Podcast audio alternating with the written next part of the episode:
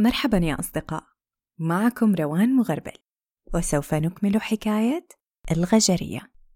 فقالت الغجرية سمعا وطاعة لكن أستميحك بشيء واحد.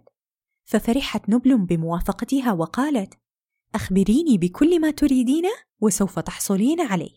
فقالت الغجرية أنا لا أجرؤ أن آخذ إلا ملء هذه الملاءة فقط ولا أريد غيرها. لكن دعيني أقبل ابني قبل أن أتركه.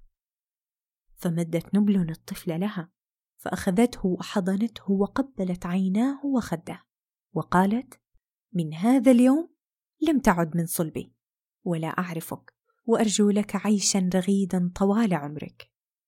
أرجعت الغجرية الطفل إلى نبل وأخذت الأمير وقبل أن تذهب اقتربت نبل إليها وخلعت من يدها خاتما من الفضة.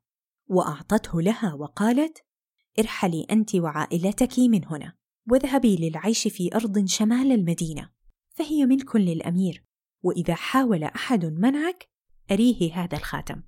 وقبل بزوغ الفجر حتى رحلت الغجرية هي وعائلتها. وبعد ثلاثة أشهر عاد الأمير ورأى الصبي وفرح به فقد كان على حسب قوله أنه أشد أبنائه جمالا. وبعد ثلاثة عشر عاما بدأ الأمير يشك في تصرفات ابنه الأصغر فهو لا يطيق الفروسية ولا يطيق مجالس العلم.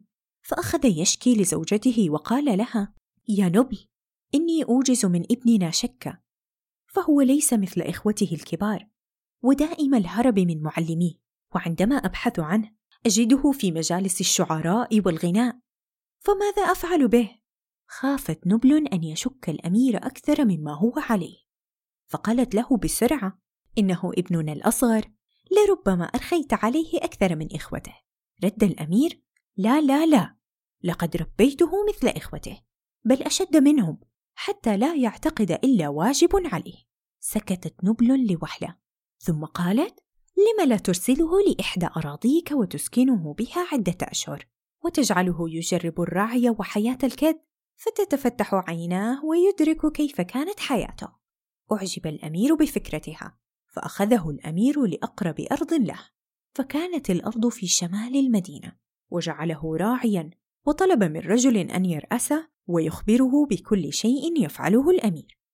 وقبل تركه للمكان رأى صبيا بمثل عمر ابنه يمتطي الخيل ببراعة.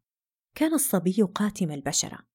ويمتلك عينان سوداوان فنده له الأمير من بعيد فنزل من الخيل واتجه إليه مسرعا وعندما أتاه قال له أراك تبرع في ركوب الخيل ما اسمك أيها الفتى؟ قال اسمي أيوان رد الأمير هذه أول مرة أراك فيها هنا يا أيوان ما الذي أحضرك؟ أجاب لقد كنت أروض الخيل في أرض الأمير مهرد وأتيت هنا لأستكمل العمل. اندهش الأمير منه. فعمره صغير ليروض خيول الأمير مهرد القوية. فأخذ الأمير يتفحص الصبي حتى وقعت عيناه على خاتم كان يرتديه. فأمسك يده ونظر للخاتم إذ هو يشبه خاتم نبل التي قالت عنه أنها أضعته فقال الأمير للصبي من أين لك هذا الخاتم؟ أجاب قائلا هذا خاتم والدتي. رد الأمير. لقد أعجبني خاتمك. بكم تبيعه علي؟ سحب الصبي يده وأمسك بالخاتم ثم قال اصفح لي يا سيدي. لكن هذا آخر ما بقي لي من والدتي. ولن أبيعك إياه. لم يقل الأمير شيئا وتأسف من الصبي ثم رجع إلى قصره. وبعد انقضاء مدة أتى الأمير واستدعى الرجل الذي كلفه بالرقابة على ابنه. وأمره بأن يخبره ماذا فعل ابنه بهذه المدة. فقال يا مولاي في بادئ الأمر رفض أن يقوم بأي شيء ولم نستطع إجباره لأنه كان يهددنا بك. فجربنا أن نقوم بتعليمه عن أنواع الخيل وعن كيفية رعايتها فرفض أيضا.